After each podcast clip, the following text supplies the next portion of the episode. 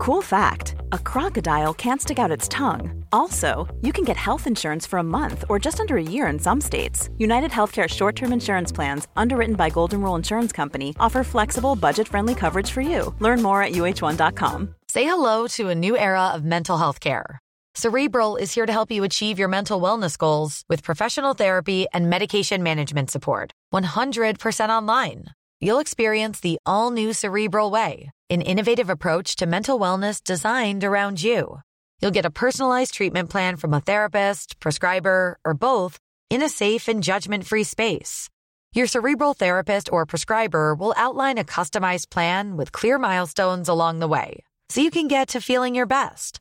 With Cerebral, you're not alone in your mental health journey. We're here to empower you to live a fulfilling life. So take that first step towards a brighter future and sign up today at Cerebral.com slash podcast and use code ACAST to get fifteen percent off your first month. Offer only valid on monthly plans. Other exclusions may apply. Offer ends July thirty-first, twenty twenty-four. See site for details. Vi är sponsrade av Mindler, och som ni säkert vet sedan tidigare så är vi ju ute på psykologresan tillsammans. Men hur vet man egentligen när det är dags att söka hjälp? Ibland uppstår saker i livet som kommer utmana oss och kännas tufft. Det mesta självläker vi oss igenom, för vi är menade att ta oss igenom en viss mängd påfrestningar. Men ibland behöver man professionell hjälp för att ta sig ur jobbiga perioder i livet. Men vart går då gränsen? Vad är en del av livets skavighet och när är det läge att söka hjälp? Det sägs till exempel att stress är farligt, men att det också kan vara bra. Alla sover dåligt ibland, så när har man egentligen sömnproblem? Ångesten kommer väl krypande för de flesta någon gång. Så när ska man se ångesten som outhärdlig? Hur vet jag? Med oss som psykolog har vi såklart min gamla psykolog Linnea Sjöbrand. Okej, Linnea, hur mycket ångest är en del av livet och när ska man liksom söka hjälp för den? Ja, men ångest är ju en känsla som vi alla får då och då. Men när ångesten är så pass återkommande och intensiv att den påverkar ditt fungerande och orsakar ett stort lidande, då tycker jag att det är dags att söka hjälp. Sök hellre för tidigt om du är osäker. Då kan vi oftast med en ganska enkel insats förebygga svårare ohälsa. Och det är bra att tänka på att du förväntas ju inte kunna diagnostisera dig själv mm. med någon fysisk ohälsa. Och det behöver du inte heller kunna göra när det kommer till din psykiska ohälsa. Vi kommer att hjälpa dig att avgöra. Gud vad det där är. Alltså, det är så det tror jag är haken för så många, inklusive mig själv, att jag ska redan veta vad mitt problem jag ska är ha innan jag kommer in. till... Ja. Oh. Jag ska komma till psykologen och säga hej, jag har liksom eh, P T S D och trauma och eh, kanske eventuellt A D H D och eh, en nedstämd och kanske en depression. Alltså. Ja, precis. Och vi, jag menar, vi har ju pluggat i fem år, vi psykologer, just för att kunna göra bra och grundliga bedömningar. Ja. Så lämna det till oss. Ja, gud vad, alltså varför? Ja, det är jätteintressant. Ja, verkligen. Ladda ner Mindler till din telefon och läs mer på mindler punkt se. Hej på er! Välkommen till ett nytt Frågan är-avsnitt. Ja, och det här blir lite speciellt Frågan är, eftersom det här är en livepodd.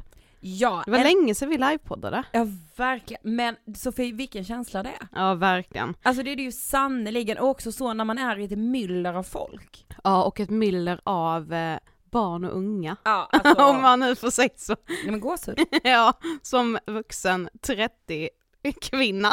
Ja, men det här är en livepodd från Järvaveckan den första juni i år. Yes. Eh, och eh, det blir ju ett samtal om musik och psykisk hälsa mm. och hur det kan liksom hur kreativitet kan få en att må bättre. Men exakt. Och eh, också frågor från publiken. Ja, mycket inspel. Det var jag ju kan, det som var otroligt. Jag kan säga så här, det är inget dött samtal.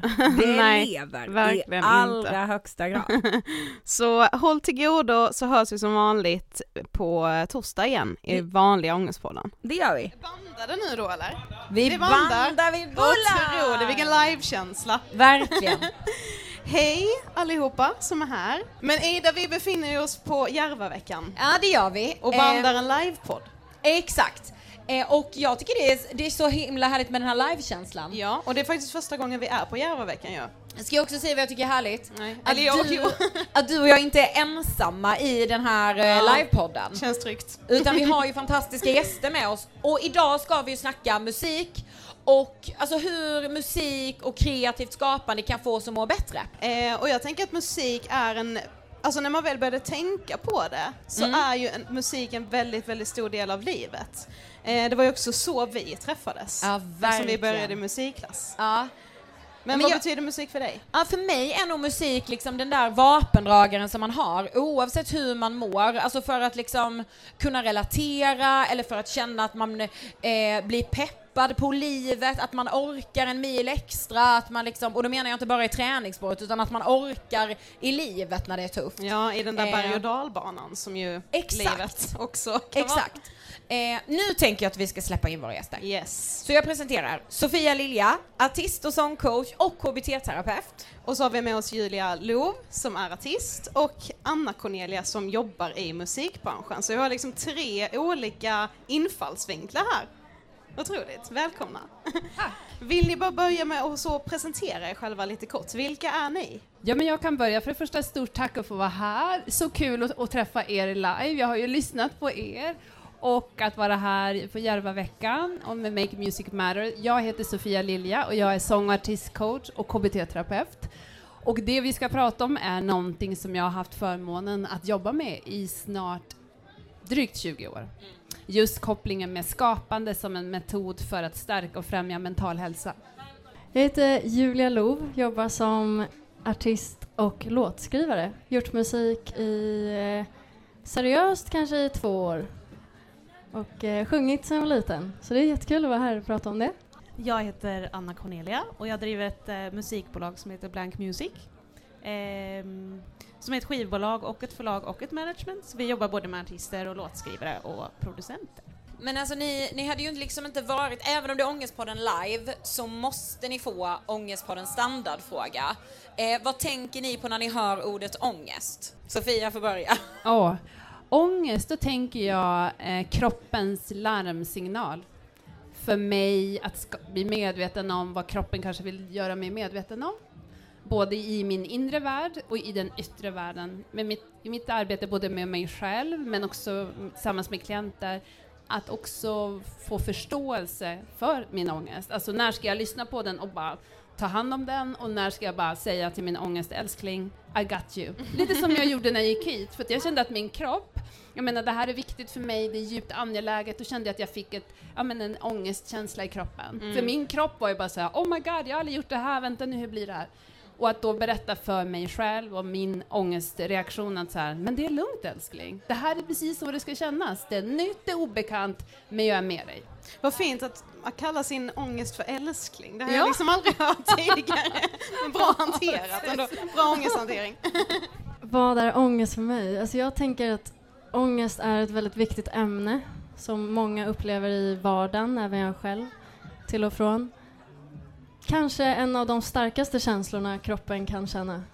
Man kan vara glad och ledsen, alltså allt däremellan, men ångest känns starkt i kroppen. Så det kan vara både obehagligt och ibland kan den vara viktig om man behöver ta ett beslut. Eller, jag tror det är en eh, normal känsla som måste pratas mer om. Så känner jag.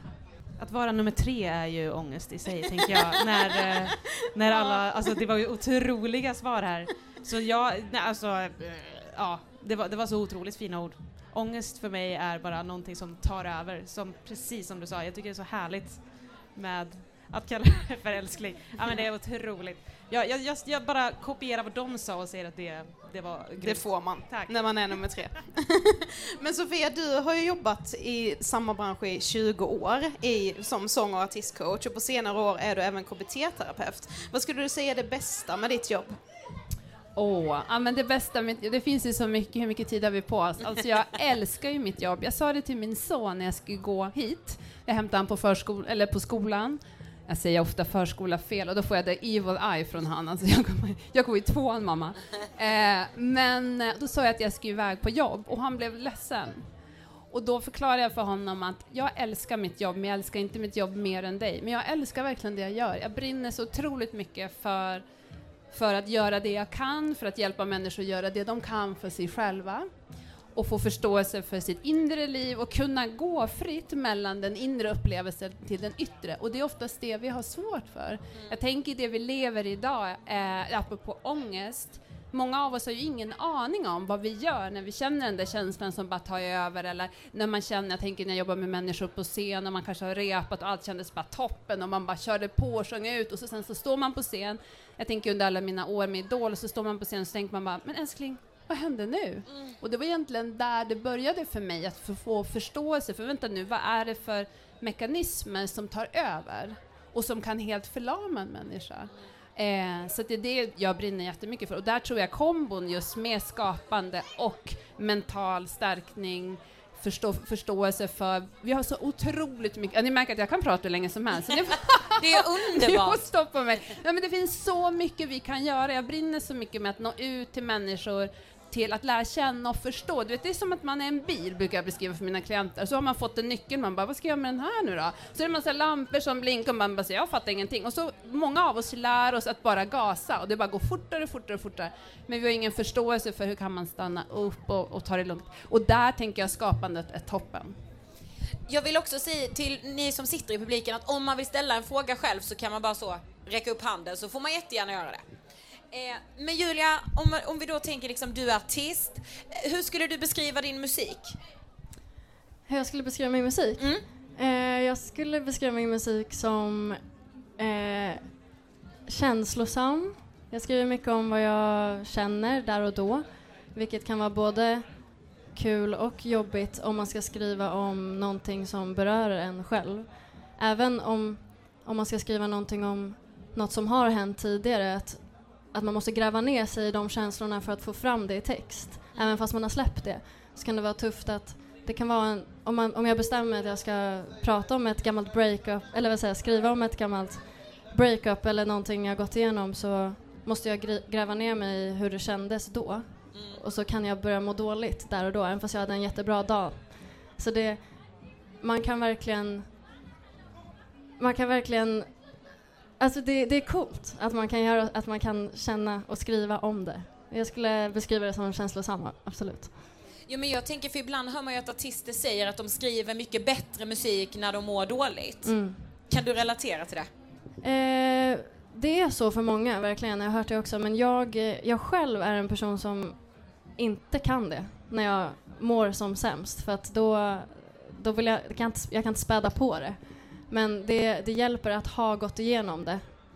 Eh, och kunna se tillbaka på det och faktiskt skapa något fint av det. Det är mm. väldigt, alltså det är terapi för mig faktiskt. Mm. Och jag kan göra det. Men Anna Cornelia, du jobbar ju i musikbranschen. Eh, vad gör du egentligen?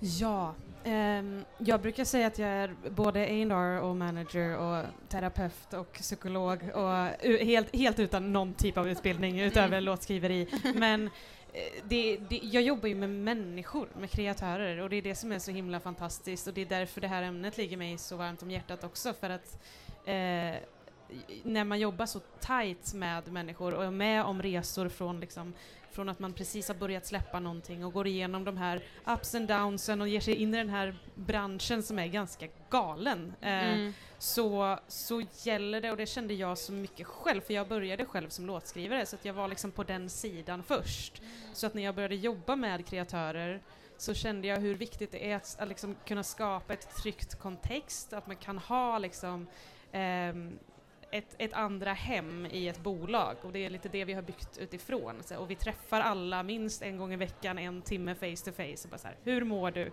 Hur gick det? Mm. Det kan vara allt från att man pratar i en timme om låtar eller nästa resa, men det kan också vara så här, jag mår piss, eh, hur ska jag hantera det här? Och så, så, så vi, vi lägger ner väldigt mycket tid på det, och det, det hjälper också kreatörer väldigt mycket i, i sitt skapande och i att liksom så här, jag har en writers block, det är chill, ta två veckor, mm. det är helt okej liksom. mm. Ja, för musikbranschen är ju väldigt krävande, och som artist måste man ju många gånger ge väldigt mycket av sig själv. Hur skulle du säga att man ska liksom hitta den där balansen, för det är på gott och ont tänker jag att man ger av sig själv, det, det kan ju ge en väldigt mycket, men det är ju också väldigt krävande. Absolut, och jag, men jag tror att det absolut viktigaste um, att, att ge sig själv och uh, låta, låta teamet veta att man behöver tid. Att he, hitta vem det är man vill vara som kreatör. Det ska inte behöva vara att så här, okej, nu, nu ska du vara artist, så nu måste du lägga ut, nu måste du helt plötsligt bli jätteextrovert och lägga ut de sjukaste videorna på TikTok, för det är så man breakar. Man behöver inte vara den personen. Så jag tror att det handlar om att hitta, vad vill jag kommunicera, vad vill jag få ut, hur vill jag vara? För att det är då man blir genuin, och det är också då man gör det som man gör bäst. Så att det tror jag är grunden egentligen som artist, att liksom hitta det först och sen addera andra för att, för att fuela det, istället för att ha andra som säger åt dig vad du bör göra för att slå igenom. Mm. Men, men Sofia, alltså hur kan man använda musik då för att må bättre? Ja, wow. Jag tycker att du, Julia, satte så fint ljuset på det, just det där skapande, och jag tänker främst då, nu kanske jag är lite jäv med tanke på att jag jobbar med musik och sång, men jag måste säga att de två, alltså eh, uttrycken, mus- musik och med rösten, jag menar, det finns ju ingenting som kan beröra oss så mycket som musik, eller när man hör någon prata. Och genom att använda sitt skapande så kan vi också få förståelse för våra känslor, precis som du beskrev. Jag tänker att vårt inre liv är ju som en canvas, du vet, när man ska måla, mm. så är våra känslor paletten. Och att också kunna träna oss på att få förståelse för att våra känslor är guldet. Vi behöver bara veta hur vi kan använda dem, vad vi kan förstärka. Men just kopplingen med musik, skapande som ett verktyg för kreativitet. I mitt arbete, jag vill bara förklara lite kort. Jag kan se en, en helt outforskad synergieffekt mellan kraften, mellan den terapeutiska resan och den kreativa resan. För mig brukar jag beskriva det både kreativt och i, i terapi, att man går, man går ju inåt, man använder sina erfarenheter, eh, man går in till den inre världen. Och i den här inre världen brukar jag beskriva som skogen. Att man går in till skogen, och i skogen finns det en glänta. Ni vet, när man är i studion, eller när man är artist, eller man sitter i ett ledningsskapsrum eller i klassrum eller med kompisar, man är i flow, då är man i sin glänta. Men sen handlar det om att kunna få förståelse, hur tar jag mig därifrån till den yttre världen? Och jag tänker det du beskrev, Julia, att kunna gå tillbaka till sitt skapande kan många gånger vara svårt, för då kommer man i kontakt med de här känslorna man kanske inte har bearbetat, och sen att då vara i den yttre världen där det ska bedömas och så. Och så att det finns flera processer där som, man, som det finns så mycket man kan göra för att hjälpa sig själv. Vad fint. Yeah. Jag tänker mm. nu har vi en publikfråga här, så jag rör mig osökt. Vad innebär äh, ångest? Det tyckte jag var en jätte, jättebra och viktig fråga som vi fick. Alltså ångest, ka- många beskriver ångest som en ganska så obehaglig känsla som kan kännas ganska jobbig. Man kan känna att man får ont i magen, att man kanske kan jag ta djupa andetag, man kan känna som att man blir svettig, och så kan det kännas som att man får väldigt mycket tankar och att man inte riktigt vet hur ska jag ta hand om de här tankarna och de här känslorna. Eh, och ofta när man får ångest så kan det handla om att det är någonting i ens liv som se- känns jobbigt, eller att man kanske inte känner sig helt trygg i sig själv. Eh, men alla människor upplever ångest någon gång i livet, och om man, om man har svårt att sova, eller att man känner att nej, jag får ont i huvudet, jag har ont i magen, då finns det också hjälp att få i skolan eller på vårdcentralen, och det är helt normalt och så viktigt att, att prata om. Just, vad bra att du ställer frågan, vad modigt. Ångest är verkligen, vill understryka det som du eh, Ida, mm. eller hur? Ja, ja Sofia. Ja, precis. Nej, men ångest är nor- någonting som är normalt. Alltså ångest är en normal reaktion. Så jag vill vara tydlig med att ångest handlar, alltså generellt ångest kan man ju inte plocka bort, utan ångest är ett sätt för att göra oss uppmärksam på i någonting och få förståelse. Man kan tänka fysisk ångest i kroppen, eller man kan tänka ångest utifrån tankar. Hur kan man hjälpa en person, hur kan man hjälpa en person som har ångest? De förstår oss. Jättebra fråga igen. Alltså vilken publik, vilka smarta frågor. Alltså jag tänker att det viktigaste av allt är att man försöker finnas där för sin kompis och påminner om att så här, om det är någonting som känns jobbigt så kan du prata med mig. Och det är också viktigt att komma ihåg att man inte alltid måste sitta på massa bra svar, utan det kan faktiskt hjälpa att bara lyssna. Man behöver inte alltid komma med massa konkreta tips på hur man ska bota ångesten. Jag kan flika in en grej apropå att jag pratar om ångesten som älskling. Jag vet ju av erfarenhet att ångesten kan ju vara enormt förlamande. Men det som är viktigt är att inte bli rädd för sin ångest. För det gör ångesten eskalera.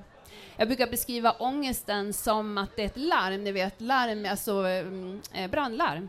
Det är kroppens bland, brandlarm. Och det gäller att lära sig och förståelse. Är det det att mitt hus brinner och jag måste därifrån? Eller är det bara det att jag kanske har glömt en paj i ugnen? Alltså det är ingen fara, det är lugnt. Bara ta ut det där, göra små justeringar. Men för en kompis att kunna finnas där, skapa trygghet, det lindrar ångest.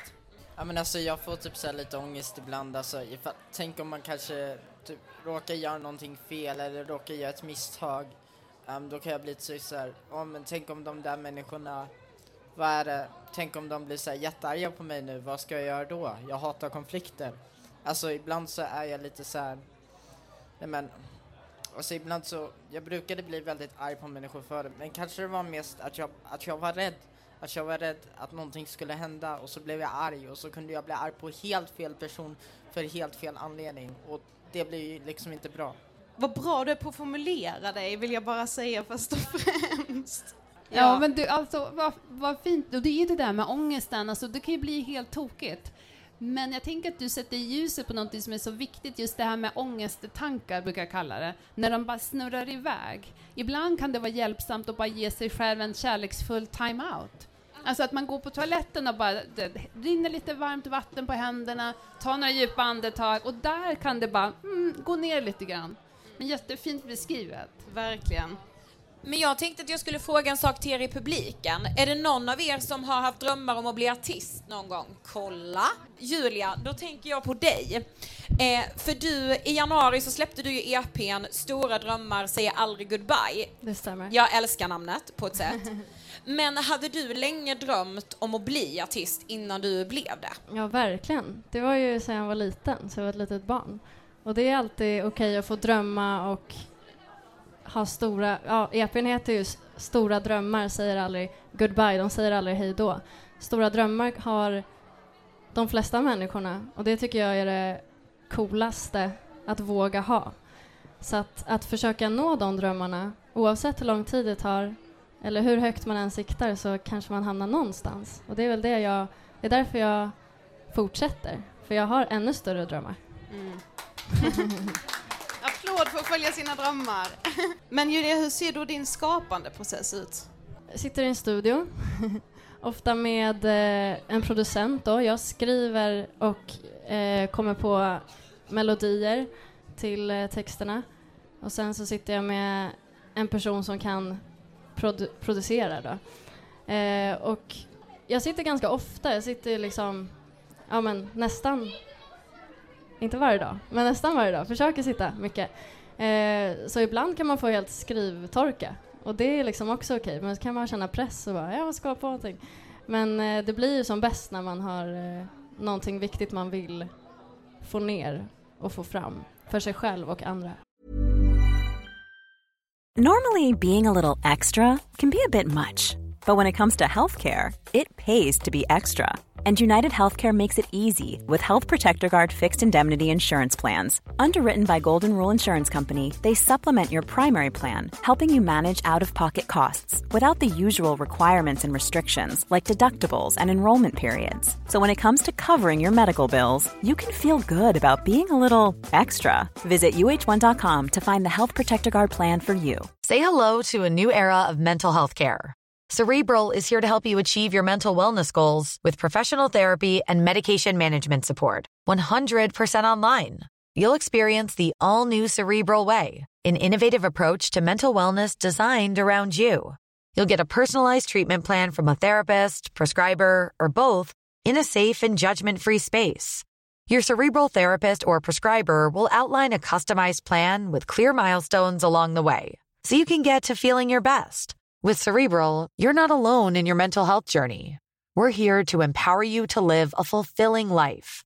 So take that first step towards a brighter future and sign up today at Cerebral.com slash podcast and use code ACAST to get fifteen percent off your first month. Offer only valid on monthly plans. Other exclusions may apply. Offer ends July thirty-first, twenty twenty-four. See site for details. Men, men Anna Cornelia, om man har artistdrömmar som vi har pratat om nu, alltså hur, hur går man tillväga då? Kan man ringa dig? Liksom, hur, hur går det till? Nej, men det, alltså det, fi- det finns så, så många vägar att gå. Och jag tror att det, det absolut viktigaste är att inte vara för rädd För, för det, det, just, det finns sociala medier, det finns, det, alltså på Google är det också ganska lätt att få mejladresser, och väldigt många i branschen vill att, alltså vi vill ju hitta ny talang hela tiden. Um, så att det, jag tycker inte att man ska vara rädd. Om man är jättestolt över någonting och känner sig det här är jag och det här är rätt, då tycker jag inte att man ska vara rädd för att, att skicka. Det värsta som kan hända är att du inte får något svar eller att du får ett nej, men det kan också vara så att någon verkligen älskar det och, och hör av sig. Om en till fråga här. Jag har alltid varit så rädd att skicka till producenter, för att tänk om de, tänk om de tycker så här: nah, you're awful, go away. Men typ så. Det tror jag inte de skulle tänka. Det tror jag absolut inte. Men sen är det också så här, även, även vi som jobbar i branschen, vi får tusen nej varje vecka också. Alltså när, när vi skickar mejl eller om vi brinner jättemycket för någonting, alla, alla tycker inte samma. Så att jag tycker inte heller att du ska vara rädd för det. För att om det är någon som tycker så här, nej men det här gillar inte jag alls, så kan det vara någon annan som, som är, jag älskar det. Det är precis som att du sa, du sa ju att du älskar Avril Lavigne, eller hur? Ja, det, det finns säkert femhundra pers här som älskar henne också, så finns det femhundra pers som bara, vad är det sämsta jag har hört? Mm. Så ta med dig det också, även om de faktiskt säger så till dig, så kommer det finnas någon annan som älskar det du gör. Mm. Så länge du tror på det du gör, så, så bara kör. Det är en, alltså, jag lyssnar på en låt som heter, oj shit. Lyssna på, jag lyssnar på en låt som heter Chasing Dreams av The Animal In Me, och det, och det är typ precis så. Jag är, jag är trött på att liksom living in the backseat. Ja men typ så. Och um, det handlar om att jaga sina drömmar även om man är liksom rädd för det. Och jag älskar verkligen den låten, för den är typ så här, definitivt. Ja, vi har ju en blivande stjärna här, det förstår man ju. Men Sofia, på tal om att vara kanske lite rädd då för att ge sig in i den här branschen, så läste vi en, en sak på din hemsida som vi fastnade lite för, nämligen att du kan hjälpa till med blockeringar och hinder kopplat till kreativitet. Mm. Alltså vad betyder det? Vad kan det vara för mm. hinder som yeah. man liksom nästan, alltså man är ju väldigt bra på att sätta käppar i hjulet för sig själv många gånger. Yes. Ja men eh, vad härligt att ni har gjort research. research. Yep. eh, nej men jag tänker på det du beskriver, just jag jobbar jättemycket med rädsla. Och ja. rädsla är ju ofta så här osexigt, man vill inte prata om det, och det är ungefär som att prata om skam, vilket jag också jobbar mycket med. Och vi behöver träna oss på, jag brukar kalla för rädsloträning. Jag tänker på det du beskriver. Eh, och jag tycker det är så nice att du, Anna Cornelia, bara säger, men kör, vi behöver träna oss på att hantera rädsla. Rädsla är oftast en stor blockering. Och många människor utvecklar ju då så småningom olika beteendemönster för att hantera rädsla. Jag menar, vi vet prokrastinering om man skjuter upp. Mm. Eller vi vet perfektionism, man ska putsa, putsa, putsa och så vidare. Men vi behöver träna på förmågan att när det inte blir som vi vill, träna oss på att resa oss och våga på nytt. Och jag har gjort typ tjugo års, re- apropå research, mm. med artister, människor jag jobbar med. Och jag skulle säga att det är en av de fem viktigaste mentala förmågor för, som artist och som kreatör, att kunna bemästra det. Vi alla får nej hela tiden. Ja. Jag menar, ett nej är vägen till nästa ja. Och många gånger när det är ett nej så kanske det inte är, det kanske inte alls det jag skulle vara. Han fattar inte min grej. Toppen, next. Och då vågar bara gå vidare. Men vi behöver träna på det, för att om vi till exempel, om vi hela livet är rädd för att cykla och vi egentligen är rädd för att falla, kommer vi aldrig lära oss att cykla. Vi behöver lära oss att falla för att kunna resa igen. Då kan vi cykla hur långt vi vill. Mm. Men Julia, hur var det för dig? Hur vågade du liksom satsa? Jag var livrädd i början. Alltså det var ju absolut inte bara så här, här är jag, här är mitt, lyssna på mig, jag är bäst. Utan det, det, det blir all, jag ser det ändå som att alla har sin egna lilla resa, och det är okej, det är okej att det tar olika lång tid för att våga få ut någonting. Eller jag började med att bara lägga upp, våga lägga upp grejer när jag sjöng på sociala medier och försöka synas, och det kan vara jätteläskigt, och även idag. Att spela live och allt möjligt. Men att, har du en fråga? Ja, en fråga. Yes, alltså så här, jag är ju typ så här rädsla av att kanske bli mobbad eller att bli utstött. Och det kanske har fått mig att bli till en människa, till en människa som typ mobbar andra. Och det är inte det jag vill.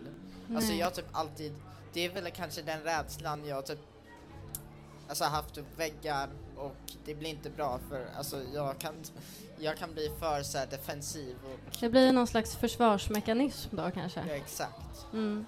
Du är väldigt väldigt modig som vågar ställa frågor här idag i alla fall. Jag skulle säga att du ska inte bry dig om vad någon annan tycker, för det du vill göra i ditt liv, det är liksom Det är det viktigaste, att fokusera på det man vill göra och det man drömmer om. Det är viktigast. Inte vad någon annan tycker. Och så ska man vara snäll. Och om inte någon är snäll mot dig, då behöver inte du ha något med dem att göra. Men, men Sofia, jag tänker, du har jobbat i tjugo år med musik. Vad har musiken betytt för dig? Ja, men alltså, musiken drabbade ju mig som jätteliten. Jag vet, min mamma brukar berätta en återkommande berättelse när jag är i köket två år, står i mina blöjor och så är radion på och så är precis så hör man rösten av Maria Callas. Och för dig som bara, who? Jo, men det är en fantastisk operasångerska som tyvärr inte lever längre. Och tydligen så hade jag blivit helt bara förstenad. Och jag kan så komma ihåg som barn när, när jag kunde höra vissa musik, vissa låtar på tv. Och då på min tid, jag är typ gammal, så var det bara springa upp och så sen hämta sin bandspelare, springa ner och så spela in och så bara lyssna på det bara om och om igen. Och jag menar, idag vet jag ju att musiken är ju, slår ju bara upp våra dubbeldörrar till själen. Så för mig har musik spelat en jättestor roll, eh, både med jag har sjungit, jag spelar piano, men jag vill också vara tydlig med att för mig, apropå kreativitet och blockering, så har också mu- musik också varit väldigt förknippat med prestation, väldigt förknippat med rädsla, rädsla för att göra fel. Eh, så för många kan ju också det här med skapande också väcka mycket blockeringar, så man har så mycket i sitt inre. Jag tror att jag är övertygad om att vi alla är kreatörer på olika sätt. Att leva är att skapa. Men många av oss upplever blockeringar för att vi har behövt precis försvarsmekanismer. Vi har lärt oss att hantera svårigheter. Många gånger genom att dimra vårt eget ljus. Och då blir det svårt att vara i sitt skapande, vara i sin fulla kraft. Så för mig har det tagit många år innan jag hittade på något sätt nycklarna så att jag kunde öppna upp också mig själv kreativt. Även om jag har varit kreativ ett helt, ett helt liv. Men det har varit sprunget ur prestation. Ja. Gud, vilket bra svar. Vad sa, sa du? Att skapa är att... Att leva är att skapa. Ja. Jag tycker det var otroligt. Ja. Men ja. Många av oss lever ju genom att, att vi jagas. Jagas av livet, jagas av vad andra tycker, jagas av sociala medier, jagas, jagas. Vi behöver, och därför så tycker jag det är så otroligt viktigt ämne. För kreativitet kan både läka och befria människor. Exakt. Men Anna Cornelia, jag tänker, jag tyckte det var så fint att du sa att ni brukar liksom en gång i veckan så träffar ni artisterna en timme och sådär. Vad skulle du säga liksom rent generellt, är musikbranschen bra på att ta hand om sina artisters psykiska hälsa? Jag skulle väl säga både ja och nej. När jag kom in i branschen så var det väl, men det är väl också lite generellt att så här, man pratar inte om mental ohälsa överhuvudtaget. Um, Och det, det är ju en väldigt bransch där alla springer rakt fram och alla ska ha success. Och um, jag tycker absolut att alla kan bli väldigt mycket bättre på att stanna upp och, och se hur mår du. Uh, men precis som i alla branscher så handlar det ju också om att, att utbilda de som jobbar inom bolagen. Att så här, det här är minst lika viktigt som det här och så vidare. Mm. Uh, det görs jättemycket jobb för att, för att få det bättre. Men det behövs jättemycket mer mm. fortfarande. Mm. Mm. Julia, hur upplever du musikbranschen? Är man liksom, är artister bra på att prata med varandra om kanske prestationsångest eller att sitta och ha skrivtorka och inte få ur sig någonting? Jo, absolut. Ja. Jag, tycker, jag tror det är väldigt viktigt att ha alltså, kompisar som gör samma sak som en. Och sen som, precis som på alla jobb, man ska må bra på jobbet. Och att jag har väldigt fina människor runt mig och som visar att mina tankar och känslor om saker är viktiga. Mm. Så det tror jag är väldigt... Eh, ja, det är viktigt att ha... Alltså att man ser till att ha sånt folk runt sig. Så att man vågar säga om någonting känns fel och jobbigt. Um, alltså jag är typ så här... Jag är väl lite rädd för jag är lite annorlunda. Så jag kanske är typ på ett visst sätt. Jag har mina diagnoser, jag har mina problem. Um, och då får man... Då kan man ju typ... Folk kanske kan få fel uppfattning om mig. Att jag kanske är fett creepy eller att... Typ, jag gör saker på fel sätt. Ibland vet jag bara inte hur man ska reagera på saker och ting. Speciellt när man är typ så här bland alla människor. Och det är lite så här, jag har inte så här jättemånga vänner eller så här, men det är typ så här lite ibland så får man lite ångest när man är bland så många människor. För man vet ju liksom inte um, vilka som menar väl och vilka som är helt, alltså som är onda. Men vet jag tycker vad? Du verkar vara en helt otrolig person, måste ja, jag säga. Verkligen. Och det jag också vill säga i i musikbranschen, för det är den enda branschen som jag har jobbat i, men det är ju i jättemånga kreativa branscher. Det finns människor med diagnoser precis överallt. Jag jobbar med människor med diagnoser. Det finns massa diagnoser. Väldigt många kreativa människor har diagnoser. Och det handlar om att... Ja, exakt. Jag har en diagnos. Många har diagnoser. Det handlar om att hitta, hitta människor runt dig där du kan vara öppen och trygg. Och känna att, att de kan hjälpa dig och jobba på absolut rätt sätt för dig. För alla är olika. Det går inte att, att jobba med någon och tro att alla ska funka precis likadant. Mm. Då, då skulle det inte finnas någon bra musik, tror jag, överhuvudtaget. Om jag ska vara helt ärlig. Men både Anna, Cornelia och Julia då, ni ska också få svara på frågan vad musik har betytt för er. Eller vad den betyder för er idag. Ja, musik för mig är allt. Jag behöver musik. Och jag tror att för mig började det med att eh, när jag var liten så lugnade mina föräldrar mig med musik. Eh, jag var ett väldigt oroligt barn. Hade mycket ångest på kvällarna och hade svårt att sova. Mamma var, mamma var borta hemifrån väldigt mycket under min barndom. Eh, för hon mådde väldigt dåligt. Eh, så pappa och jag satt ofta med gitarren och sjöng Majas sommarvisor. Åh. Och det var där jag började sjunga. Och eh, jag har sjungit sedan dess. Så att det... Musik betyder jättemycket för mig. Jag har alltid gjort. Och kan hjälpa många människor. Det har man ju sett. Mm. Ja, för mig så... Nej, men m- musik har... Sen jag var, sen jag var liten har liksom varit min absolut bästa vän i alla lägen. Liksom. Det är så här, när jag behöver en kram så har jag en låt för det. När jag behöver skrika så har jag en låt för det. Ja. Det är liksom the soundtrack of my life. Jag har liksom byggt med, med musik. Och sen... Att man då genom det, från att bara lyssna, eh, kunna börja spela lite, börja skapa lite, och det blev terapi i sig. Och sen då för mig kunna vara med och, och skapa andras resor. Det, det är en helt otrolig känsla. Så musik har alltid varit en konstant i mitt liv som bara, det, det är otänkbart att, mm. att leva utan för mig. Mm. Mm. Hade vi någon mer fråga här? Ville du ställa en fråga? Ja, oj, ehm. Musik är väldigt bra, så jag skulle fråga, skulle jag och mina två kompisar eh, kunna sjunga en låt mitt i det här?